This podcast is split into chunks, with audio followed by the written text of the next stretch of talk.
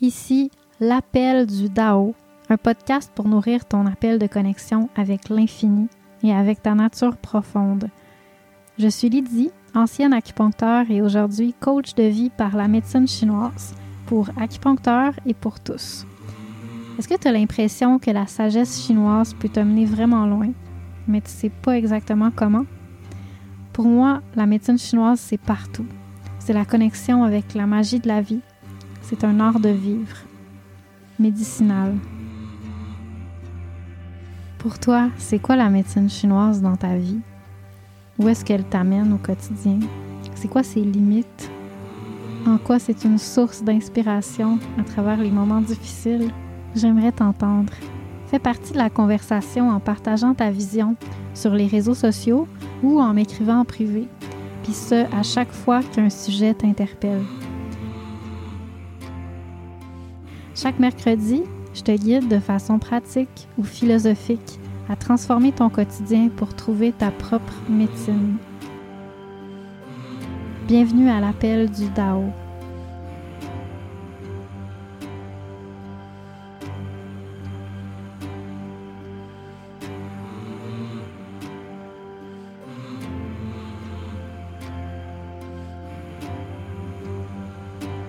Avertissement. Puisque je suis en lancement du programme Aligne ta vie, les prochains épisodes vont vous inviter à découvrir qu'est-ce que c'est ce programme-là. Alors, ne vous inquiétez pas, le but du podcast n'est pas de vendre continuellement le programme, mais simplement, j'ai profité du momentum de démarrage du podcast pour vous parler de qu'est-ce que je suis en train de démarrer en parallèle. Ceci dit, les épisodes suivants contiennent des cadeaux.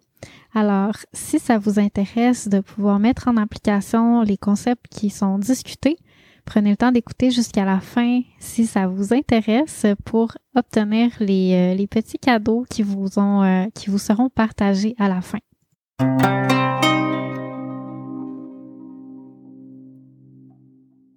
Bon, passons au sujet d'aujourd'hui, l'intelligence émotionnelle pour aligner sa vie.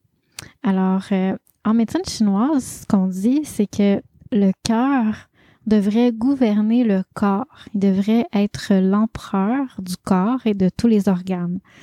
On dit que c'est vraiment son rôle et souvent, en fait, il prend pas bien son rôle. Donc, les organes font un peu n'importe quoi parce que le cœur ne les gouverne pas bien. Donc, ça, c'est une symbolique, en fait, pour parler de l'énergétique des différents organes et de leurs différentes énergies dans le corps. Mais en même temps, c'est aussi super clair. Ça parle en fait du cœur puis de tout son travail qu'il doit faire. On dit aussi en médecine chinoise que toute maladie provient du cœur. En anglais, comme je l'ai appris, c'est « all disease come from the heart ». C'est vraiment comme... C'est la racine en fait de tout parce que s'il y a un désalignement au niveau du cœur, ça va être un peu trouble. Il va avoir comme ça, le cœur va être trouble et agité, puis il va pas être capable de bien faire son rôle. Il doit être capable d'être groundé, d'être calme, d'être serein, l'empereur, pour être capable d'accomplir en fait son travail d'alignement pour bien gouverner. Donc, le cœur a besoin de guérir, oui. Il a besoin de guérir qu'est-ce qui l'a troublé, puis qui a causé la maladie, qui a causé le fait qu'il n'était pas capable de prendre en charge le rôle de leadership. Mais aussi, il a besoin de s'activer parce que, tu sais, d'un côté, le cœur est troublé souvent. En fait, pas mal tout le temps, on a des troubles qui émergent de notre cœur sans qu'on le sache. Des fois, on le sait, d'autres fois, on le sait pas. Mais aussi, il y a une part dans tout ça qui parle, en fait, du côté passif du cœur. Puis c'est sûr que, tu sais, dans la médecine chinoise, le cœur, il devrait être passif d'une certaine façon parce que c'est comme l'empereur, l'image de l'empereur qui est là, qui est assis sur son trône. Puis tout ce qu'il fait, c'est donner des ordres, écouter, observer qu'est-ce qui se passe dans le royaume, puis émettre des décrets qui sont en fait les actions justes qui doivent être obéies par le reste des gouvernants.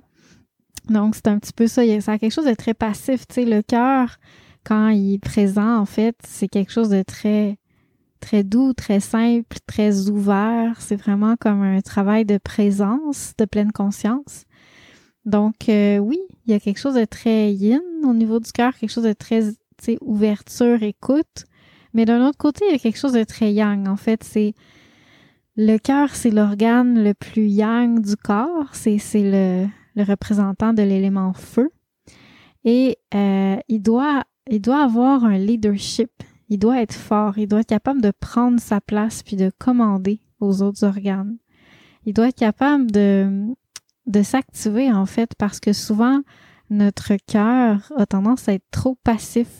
Puis c'est pour ça qu'il ne prend pas son rôle de gouverner les organes, de gouverner notre corps, puis de gouverner notre vie, parce que ça revient un peu au même, c'est une analogie. Gouverner le corps, c'est gouverner notre vie aussi. Donc, je trouve que ces grands principes-là de médecine chinoise sont tellement précieux, sont tellement riches de sens, tellement profonds. Puis d'un autre côté, pourquoi est-ce que nulle part on nous enseigne à faire ça en médecine chinoise traditionnelle? Parce que, tu sais, c'est juste comme tellement important dans les grands principes. On sait que le cœur devrait gouverner notre corps, notre vie. On sait que toutes les maladies proviennent du cœur. On sait ça en médecine chinoise traditionnelle, mais après ça, ça reste un peu flou. On sait, en fait, comment qu'on doit calmer le chêne, qui est l'esprit, qui réside dans le cœur. On sait qu'on doit nourrir l'énergie du cœur, mais c'est pas quelque chose qu'on fait nécessairement toujours en clinique. Calmer le chêne, on le fait quand même assez fréquemment dans nos pratiques cliniques. Mais malgré tout, tu sais, c'est souvent comme juste mettre un petit plaster, calmer le chêne, tu sais. Mais vraiment, tu sais, le paradoxe, c'est comment est-ce qu'on peut apprendre comment faire ça autre que par les modalités thérapeutiques, par le fait de se le faire faire par un praticien. Je trouve que c'est une super bonne question que je me suis continuellement posée. Vous allez peut-être me dire, bon, d'abord qu'une plante ou un point d'acupuncture ou un massage, d'une certaine façon, ça enseigne au cœur à se traiter, se guérir, à prendre sa place juste par l'expérience. Tu sais, quand on est calme, quand on se sent plus aligné, on se sent mieux. Juste par l'expérience, on goûte un petit peu à ça, puis on comprend un petit peu où on doit aller, dans quelle direction on doit aller, puis là après ça, on voit un petit peu dans quel sens, comment on peut recréer ça. Mais en même temps, ça peut aussi rester flou, ça peut rester comme, tu sais, ça peut en fait être une dépendance à des soins, alors que on sait qu'il y a un certain travail qu'on doit faire, mais on dirait qu'on n'a pas vraiment toutes les ressources pour le faire. Donc, on fait simplement aller en traitement, se sentir mieux, mais après, rester comme avec une énigme dans notre vie. Mais, tu sais, en même temps, c'est vrai, OK, qu'on apprend, puis on enseigne au cœur par l'expérience, puis il y a des vécus tellement profonds, à travers des rituels, à travers des traitements qui ont un impact très profond, qui peuvent vraiment enseigner au cœur un petit peu plus comment guérir, comment gouverner sa vie. Donc oui, ça marche, mais pas toujours. Puis bref, en médecine chinoise, on touche, je trouve, trop rarement le cœur aussi profondément dans la médecine chinoise traditionnelle dont je parle. Parce que, évidemment, dans la médecine chinoise classique, c'est comme tellement au cœur de la cultivation. C'est quelque chose de super important dont on parle énormément. Alors, c'est pour ça que je voulais vous parler aujourd'hui de vraiment l'importance d'apprendre comment cultiver le cœur.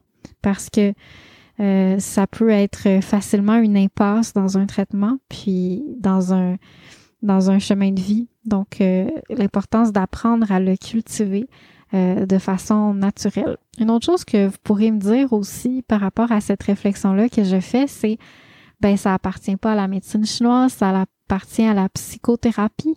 Puis je veux pas rien enlever à l'excellent travail que font les psychologues et les psychothérapeutes, qui est vraiment là pour des bonnes raisons. Puis d'un autre côté, ben c'est pas tout le monde qui peut se le permettre. Donc, c'est bon qu'il y ait des ressources au niveau de la culture populaire pour pouvoir prendre soin de l'intelligence de son cœur. Puis tu sais, dans la tradition taoïste, la tradition bouddhiste, il y a beaucoup, beaucoup de choses à aller chercher. Puis ce qui est merveilleux, c'est que c'est intégré à la tradition médicale classique. Donc, c'est vraiment un système qui se tient et qui peut nous donner des résultats plus facilement parce qu'il y a vraiment une cohérence entre toutes ces notions-là. Donc, je vais rentrer un petit peu plus profondément dans le sujet. Alors, la première question qui émerge en fait de tout ça, c'est « mais c'est quoi le cœur? » Parce que souvent dans notre société occidentale, on a une conception qui est pas la même du tout que celle des Chinois. Donc, pour vraiment comprendre le système, puis qu'est-ce qu'on cherche à faire dans cette cultivation-là de l'intelligence émotionnelle, c'est important d'avoir une clarté sur quel genre d'énergie qu'on cherche à cultiver. Donc, le cœur, pour les Chinois, c'est vraiment un espace neutre d'écoute. Donc, c'est pas comme une partie de nous qui est comme full exubérante, puis comme pleine d'excitation, là. C'est vraiment comme un sage puis un enfant en même temps à l'intérieur de nous. D'ailleurs, dans le Tao Te King, qui est un texte vraiment important du taoïsme, si vous le connaissez pas, on parle justement du fait qu'on devrait retourner à l'état d'enfant. Donc, c'est vraiment se transformer revenir à cet état-là. Puis d'un autre côté, ben on devient des sages à travers ce processus-là. Donc, il y a vraiment un mélange entre ces deux énergies-là. Ça rejoint en fait ce que je viens juste de dire par rapport au fait que c'est un espace neutre, le cœur, qui écoute, qui perçoit, comme un enfant, tu sais, qui écoute. Les enfants, ça perçoit tellement de choses, c'est ouvert. Donc, c'est vraiment ça, le cœur. Puis, en même temps, c'est un espace sage. Donc, en écoutant, on perçoit c'est quoi la vérité. On perçoit l'action juste. Parce qu'en écoutant, en étant ouvert, tout d'un coup, on voit plein d'ingrédients de la réponse qui sont juste devant nos yeux. Que ça soit à niveau plus intellectuel ou à niveau juste pratico-pratique, tu sais, les faits sont toujours juste devant nos yeux, en fait. Les gens parlent par leur non-verbal, les choses parlent par la façon dont elles sont disposées dans une pièce. Donc, tout est toujours là, présent. C'est juste qu'on le voit pas parce que le cœur est pas vraiment actif. On n'est pas vraiment dans notre cœur, tu sais, on est plus dans notre mental. Puis, pour rejoindre l'image de l'enfant, ben on parle aussi de vulnérabilité. Le cœur, en fait, on le ressent quand on est dans une position de vulnérabilité. La vulnérabilité saine dont on parle beaucoup de nos jours, qui a été popularisée par les travaux de la sociologue Brené Brown. Si vous la connaissez pas, c'est vraiment beau qu'est-ce qu'elle fait. Ça vaut la peine d'aller explorer ça. Donc, c'est vraiment ça, le cœur. C'est cette ouverture-là, cette vulnérabilité-là, puis cette présence-là qui nous rend pleinement humains. Ça a comme fonction de voir, de comprendre, de savoir. Le cœur, c'est un petit peu comme, c'est connecté au cerveau, OK? Selon les Chinois, il y a un méridien qui passe du cœur jusqu'au cerveau. Puis en fait, c'est juste comme la même chose parce que la fonction du cœur, c'est la fonction de comprendre, d'analyser, de toutes les fonctions qu'on donnerait au cerveau en médecine chinoise, bien en fait, sont données au cœur en médecine chinoise. Donc, je trouve que c'est vraiment beau puis c'est profond de penser comme ça parce que ça veut dire que l'intelligence, elle vient plus un petit peu de la sphère émotionnelle que de la sphère intellectuelle, mais qu'elle est comme à mi-chemin entre les deux. Puis, sans nier aussi l'intelligence corporelle qui serait comme un tiers un petit peu de cette réponse-là. Donc, le cœur est au centre des trois. Il est entre le cerveau et le corps. Puis se situe vraiment au niveau du cœur. Fait qu'on dirait que le cœur, en fait, c'est ça, c'est pas séparé de l'intelligence pour les Chinois. Versus en Occident, ben on dit toujours, c'est soit le cerveau, soit le cœur. La lutte entre le cerveau et le cœur. Puis, bon, c'est un concept qui est réel aussi parce que ça fait référence à l'aspect mental versus le cœur. Mais pour les Chinois, le cœur, c'est le cerveau. Le cerveau, c'est le cœur. Il Il y a vraiment comme quelque chose de profond.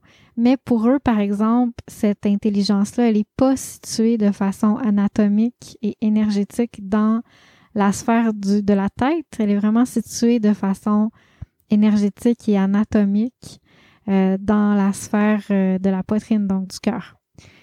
J'en profite pour faire une petite parenthèse sur l'aspect du mental, en fait, parce que souvent on le met en contradiction avec le cœur. Mais en médecine chinoise, qu'est-ce qui est le mental? En fait, c'est associé à ce qu'on appelle l'enveloppe du cœur, qui a plusieurs noms aussi là, dans la tradition chinoise parce qu'il y a eu plusieurs traductions du mot chinois. Donc, c'est vraiment associé à l'enveloppe du cœur. Puis, en fait, ça correspond plus à l'aspect, disons, physique, anatomique, disons, la chair là, du cœur versus le cœur, leur définition vraiment du mot cœur, pour eux, c'est quelque chose de non physique, de quelque chose de plus énergétique versus l'enveloppe du cœur, c'est quelque chose de plus physique. Puis, son entité, en fait, qui correspond à ça, c'est vraiment le mental. Donc, c'est associé à tout ce qu'on a appris dans la vie, puis qui est reprojeté, réutilisé de toutes sortes de façons. Ben, la fonction de l'enveloppe du cœur / mental, en fait, ça sert à nous protéger. Ça sert à protéger notre cœur. Ça sert aussi à nous organiser. Mais en général, ça étouffe le cœur plus que ça le protège dans notre société d'aujourd'hui parce que notre mental est tellement éduqué, qui fait qu'il devient très, très, très rigide puis il laisse plus de place à notre enfant intérieur, à notre cœur. Donc, cet aspect-là, justement, de l'enfant dans le cœur, c'est vraiment la fonction de recevoir, d'écouter, de percevoir, cette fonction-là de pureté, d'innocence, la sagesse de l'innocence, la sagesse de la pureté, en fait, c'est la pleine conscience de l'enfant. L'enfant, il est toujours comme tellement capable de voir la magie dans le monde, de remarquer tous les détails. C'est vraiment comme une forme de sagesse émotionnelle, d'intelligence, de pleine conscience, je dirais. Donc, c'est très différent. C'est comme une forme d'intelligence émotionnelle, mais c'est très différent parce que la notion moderne d'intelligence émotionnelle, c'est assez large. Donc, mettons que je définis ça, je pourrais dire qu'il y a aussi une intelligence émotionnelle qui est plus mentale. Ça veut dire, dans ce cas-là, comme exemple, ça serait comme de savoir se relier aux autres, mais comme une forme de contrôle, tu sais, d'avoir une bonne intelligence émotionnelle pour être capable d'entrer en relation facilement, pour pouvoir se faire des amis facilement, pour pouvoir avoir des bonnes plugs, puis pouvoir réseauter, puis obtenir plus facilement ce qu'on veut, puis monter dans les échelons. Donc, c'est pas la même chose que l'intelligence émotionnelle qui est vraiment juste par amour, tu sais, comme une relation qui correspond vraiment à l'écoute, la perception, puis l'amour de l'autre, qui appartient plus au cœur qu'au mental. Après ça, des fois, c'est un peu des deux. Mais bon, j'espère que cette définition-là de qu'est-ce qui est le cœur en médecine chinoise a peut-être allumé des lumières pour toi, que tu sois acupuncteur ou non.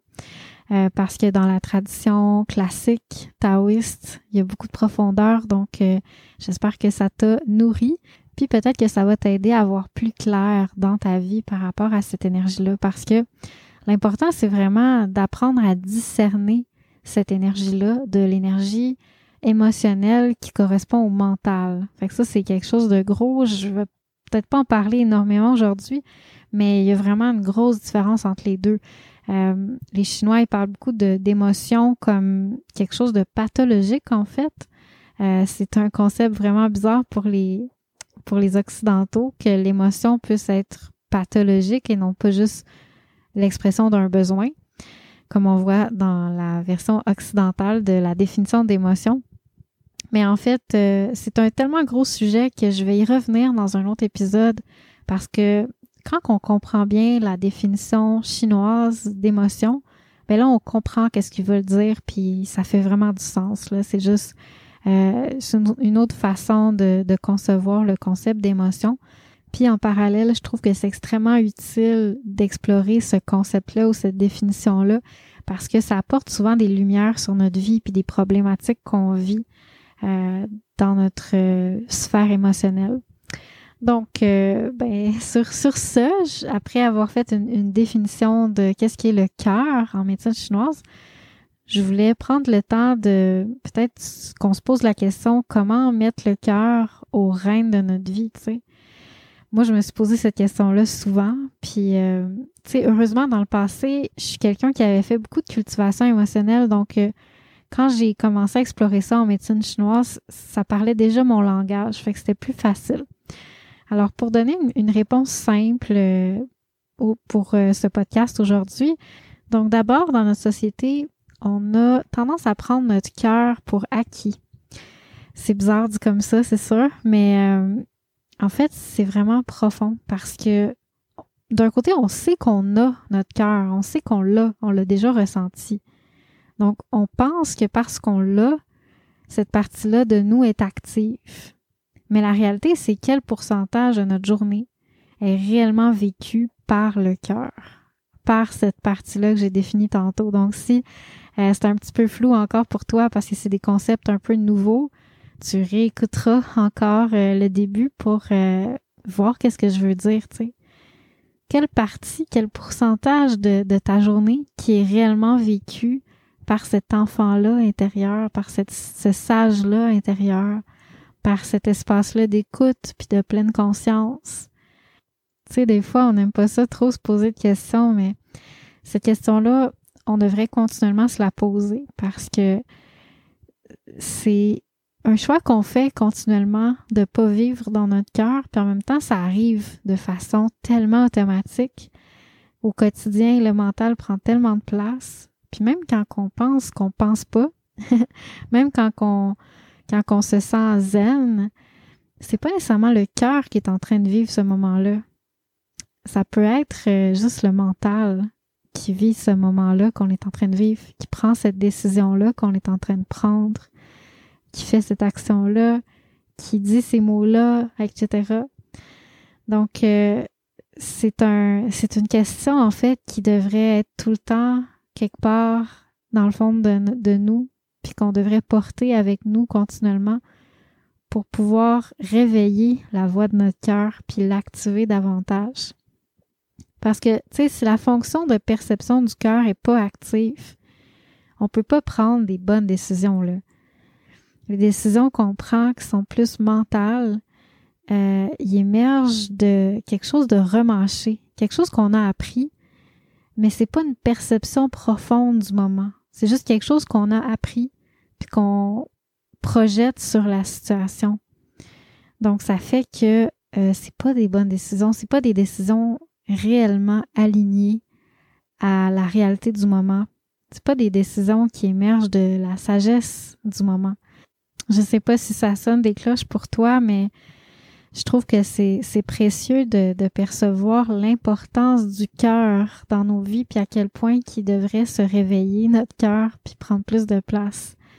Si le cœur est pas actif, ben la perception qu'on a des choses est toujours de surface. Le mental, il est pas capable de voir en profondeur dans les choses parce que c'est pas sa fonction de voir. Sa fonction énergétique, c'est de protéger versus la fonction énergétique du cœur, c'est de voir, de percevoir, d'entendre, de comprendre.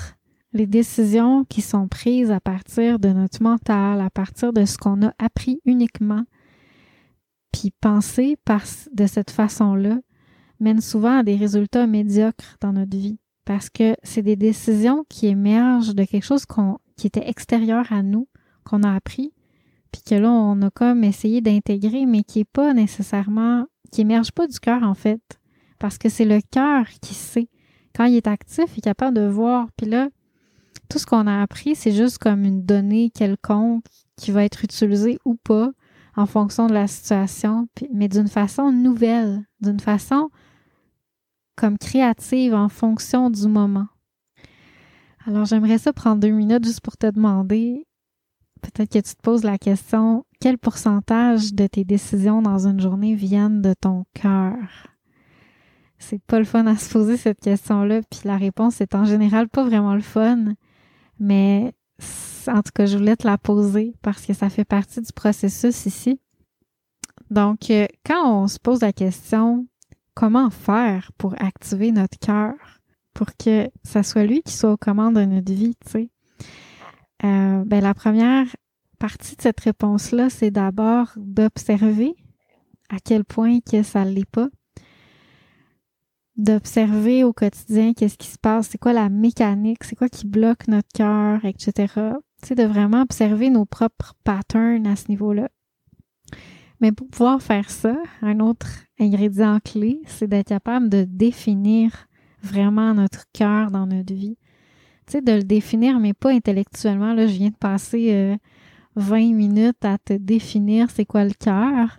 Mais en fait, ça devrait pas être une définition intellectuelle. Ça devrait vraiment être juste un ressenti, une expérience, puis quelque chose qui, de façon répétée, te donne une clarté sur ce type d'énergie-là. Puis c'est vraiment pas la même énergie que celle du mental, que celle de l'enveloppe du cœur. Mais pourtant, il y a quelque chose qui est très similaire entre les deux. Donc, ça peut tellement facilement se mélanger. Puis c'est pour ça que notre cœur est peu actif au niveau de notre quotidien parce que ça se mélange très facilement. C'est pour ça qu'on prend notre cœur pour acquis parce que ça se ressemble vraiment beaucoup les deux types d'énergie. Donc, pour t'aider à peut-être définir davantage qu'est-ce que ça représente pour toi, j'ai un petit outil qui fait partie en fait de la formation Ling, Aligne ta vie, qui est en fait un cahier d'exercices qui est fourni dans la formation pour nous permettre de connecter avec notre cœur puis de clarifier qu'est-ce que c'est réellement pour nous. C'est vraiment juste un point de départ parce que, comme je viens de dire, tout part de l'expérience, vraiment dans l'expérience que ça mûrit. Mais des fois, de se poser les bonnes questions, ça nous aide à clarifier beaucoup. Donc, c'est le petit cadeau que j'ai envie de t'offrir aujourd'hui. Alors, il va être dans les notes, dans la description de l'épisode. Donc, tu peux aller chercher le lien pour les télécharger en souhaitant que ça t'aide à vraiment approfondir ta relation avec ton cœur. Mais là, va-t'en pas tout de suite parce que j'ai pas tout à fait terminé. Donc, quand je parle d'activer le cœur dans nos vies, d'un côté, on parle de définir c'est quoi notre cœur pour nous par l'expérience. De l'autre, on parle de le protéger en fait, protéger son énergie qui est continuellement troublée au quotidien par toutes sortes de forces yin qui sont définies dans la tradition classique, mais entre autres les émotions qui vont beaucoup troubler le cœur dont on va reparler dans d'autres podcasts. Parce que tu sais, les émotions saines, celles qui appartiennent plus au cœur, les Chinois, ils appellent même pas émotion, c'est juste le cœur. Les fonctions du cœur, c'est d'aimer, c'est d'écouter, c'est d'avoir de l'espoir, c'est d'avoir la créativité, de la légèreté, la compassion. Donc, toutes ces choses-là qui sont des émotions dans notre version occidentale, ben pour les Chinois, c'est juste, c'est le cœur, tu sais. Donc, tout ce qui est plus émotion, excitation, tu sais, folie un peu, qui, en fait, les émotions sont toutes attachées fondamentalement à nos désirs puis à nos attachements. Donc, ça rejoint beaucoup les notions du bouddhisme. Donc, ce type d'émotion-là, c'est vraiment plus pathologique. Tu sais, ça va troubler le cœur puis ça va l'empêcher de percevoir la vérité. Ça veut pas dire qu'il faut pas ressentir, OK? C'est un autre sujet qu'on reparlera dans un podcast peut-être plus sur les émotions. Ça veut pas dire qu'on doit pas ressentir. Ça veut juste dire que quand elle est là, l'émotion, disons, plus pathologique, la colère ou la peur, tu sais, ben, c'est juste de prendre conscience que parce qu'elle est là, on voit moins clair. Ça veut pas dire qu'il faut que je la refoule, tu sais, c'est jamais thérapeutique de refouler. Quoique, des fois, ça a certaines fonctions de survie, tu sais, mais en général, c'est pas la voie qui va nous amener à plus de conscience. Donc, c'est pas ça qu'on cherche, tu sais. On veut juste comprendre ce mécanisme-là. Pourquoi que ça arrive? Qu'est-ce qui se passe derrière? Quel désir ou attachement se cache derrière cette émotion-là qui vient troubler le cœur? Donc, c'est un gros sujet dont on reparlera. Puis le troisième aspect qu'on a besoin de faire pour activer le cœur au quotidien, premier aspect étant le définir, le deuxième étant de le protéger de qu'est-ce qui le trouble, puis le troisième étant juste simplement de le nourrir au quotidien. Puis encore une fois, c'est tellement facile à dire, mais la réalité, c'est que c'est pas quelque chose qu'on prend le temps de faire réellement, tu sais. On nourrit notre corps, mais on nourrit pas vraiment notre cœur tant que ça, tu sais. Ou en fait, ça dépend des gens évidemment, mais on a en général pas tant d'activités dans notre quotidien pour vraiment nourrir notre cœur profondément. Donc, c'est normal que notre cœur soit moins actif parce qu'il est juste comme... Il n'y a pas beaucoup d'énergie. Il est juste comme un peu refroidi parce qu'il n'est pas nourri. Donc, c'est une autre chose qui pourrait être adressée plus en profondeur pour prendre le temps de vous donner des petits outils par rapport à ça. Mais aussi, on peut juste écouter la voix de notre cœur puis nourrir notre cœur de la façon qu'on sent qui est la plus juste. Parce que je pense qu'on a tous besoin de nourrir notre cœur au quotidien. Si on veut qu'il prenne plus de place, puis qu'il prenne son rôle de leader par rapport à notre vie, qu'il soit capable de transmettre sa sagesse pour nous faire prendre les bonnes décisions au fil du quotidien. Donc, j'ai pris le temps de vous amener le plus profondément que je pouvais dans le cadre d'un épisode de podcast sur cette réflexion-là. Mais c'est sûr que j'en profite pour vous dire que c'est ce que je propose vraiment de faire dans Ling. Le programme Ling, Aligne ta vie, dont je vous ai parlé au début. En fait, j'en profite pour te dire justement que Ling, ça veut dire, c'est un mot chinois qui veut dire appel du cœur. En fait, ça a beaucoup de traductions, mais ça, c'en est une. Ça veut aussi dire médecine. Donc, c'est vraiment quelque chose de très profond. Puis, ce qu'on fait dans ce programme-là, c'est qu'on apprend d'abord à discerner l'énergie du cœur versus les forces yin qui l'étouffent puis la font dévier.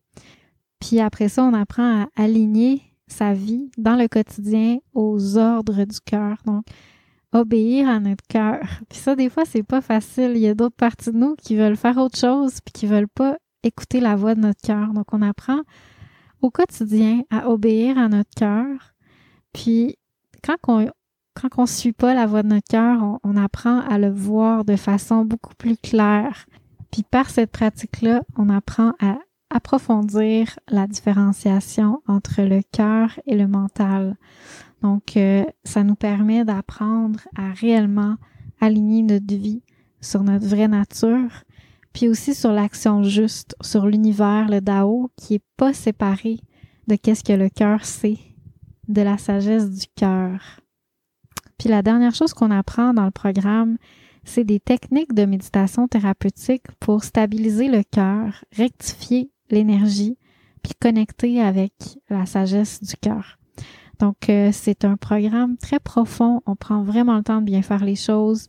Il y a énormément de notes de cours, beaucoup de vidéos, des appels d'intégration une fois par semaine.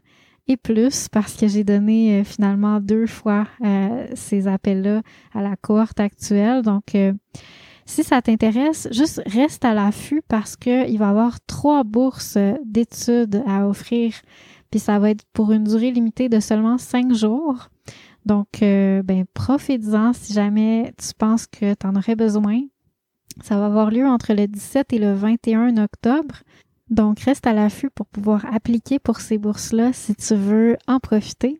Puis, je te dis au prochain épisode, mercredi prochain. Bye bye!